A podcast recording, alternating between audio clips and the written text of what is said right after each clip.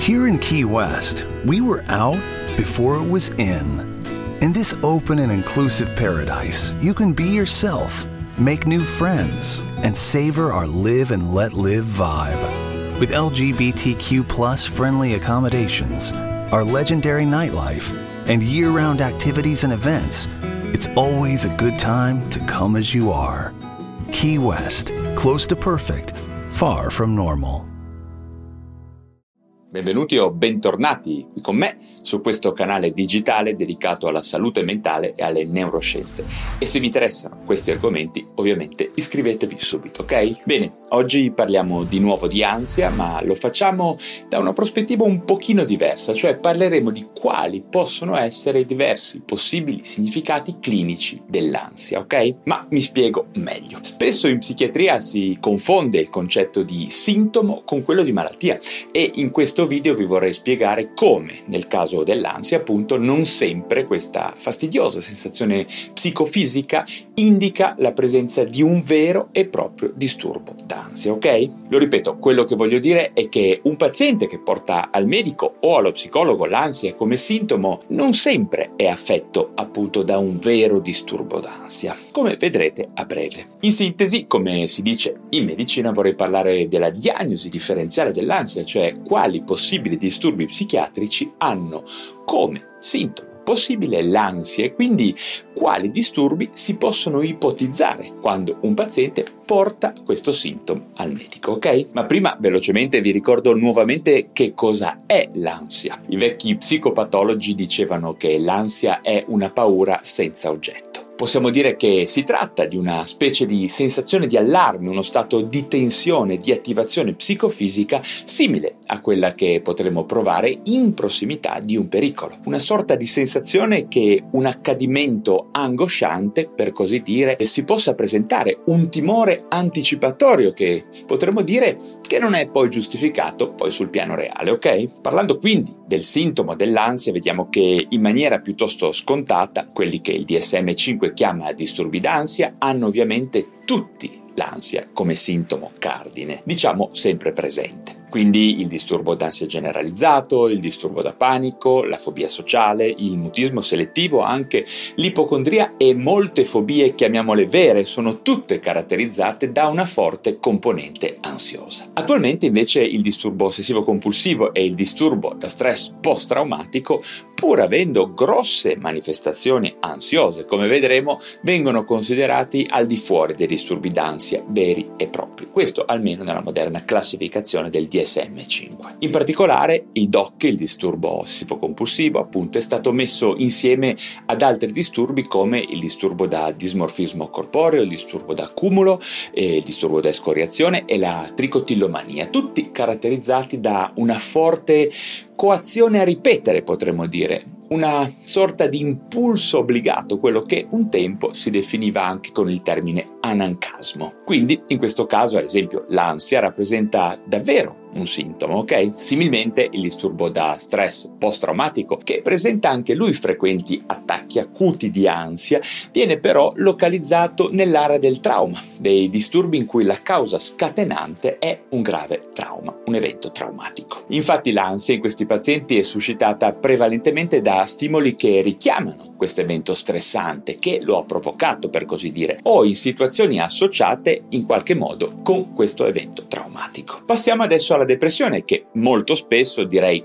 quasi sempre ha una certa componente di ansia e tensione. Sì, perché è raro che chi soffra di depressione non sperimenti anche una certa quota di ansia. Magari non la comunica e magari se il soggetto è molto inibito può prendere la forma di una forte tensione interna, come accade depressione agitata anche in una spiacevole irrequietezza motoria. Tutti sintomi che ovviamente scompaiono quando si ha un miglioramento del quadro clinico della depressione. Vediamo poi che, parlando sempre di disturbi affettivi, l'ansia è spesso presente nel disturbo bipolare e chi mi segue ricorderà che ho già parlato di alcune presentazioni anomale o fasi transitorie della bipolarità in cui a prevalere sono proprio i sintomi d'ansia e anche il panico e questa può condurre a diagnosi sbagliate e a prescrizioni sbagliate. Specialmente nei quadri bipolari attenuati o nella ciclotimia si possono assistere a fasi miste in cui si manifesta ansia, insonnia o anche panico, appunto, che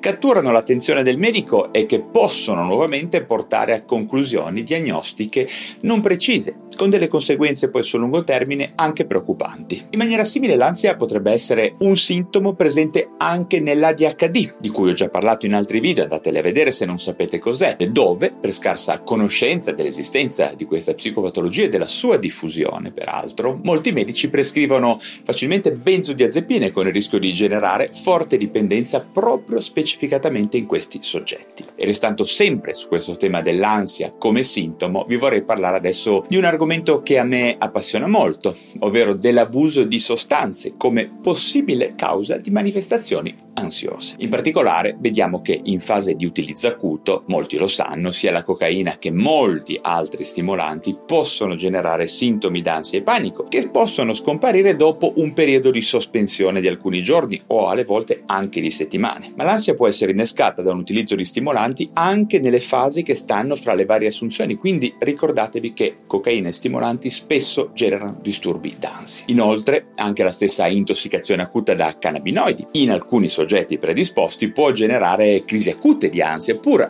associando generalmente tutti noi l'utilizzo di cannabis al rilassamento e alla tranquillità, d'accordo? Ma ancora di più possiamo vedere come l'ansia sia un fenomeno frequente nei quadri di cosiddetta microastinenza, sia da alcol che nuovamente da ansiolitici o anche da caffè o da altre sostanze, legali o meno. In particolare vediamo che l'alcol ha la capacità di suscitare sintomi microastinenziali a cui pochi medici danno attenzione, anche in soggetti che non presentano un abuso marcato e che magari si ritengono bevitori non patologici. Quindi, se utilizzate queste sostanze, tenetelo presente. Ancora un punto importante è quello che riguarda l'ansia nei disturbi di personalità, che in realtà è un fenomeno molto frequente che genera nuovamente, anche in questo caso, una iperprescrizione di benzodiazepine discipline, che anche chi è affetto da disturbi di personalità presenta, come tutti sanno, un aumentato rischio di abuso, ok? In effetti è raro trovare pazienti borderline che non soffrono cronicamente di ansia in relazione alla loro intolleranza alle frustrazioni, che molto spesso è presente, è un sintomo cardine peraltro. Ma l'ansia la troviamo anche nei dipendenti, negli istrionici ed in molti altri disturbi di personalità, magari meno definiti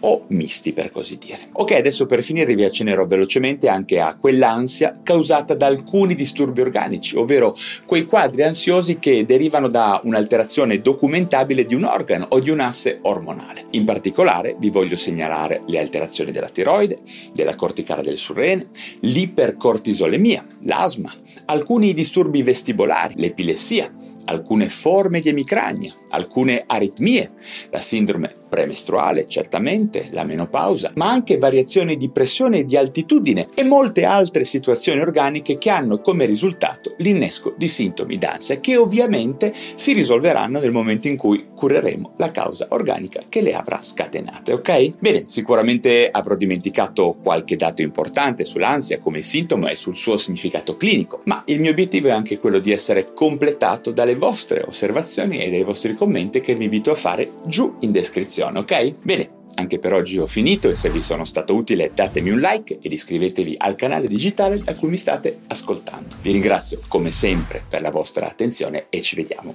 al prossimo video.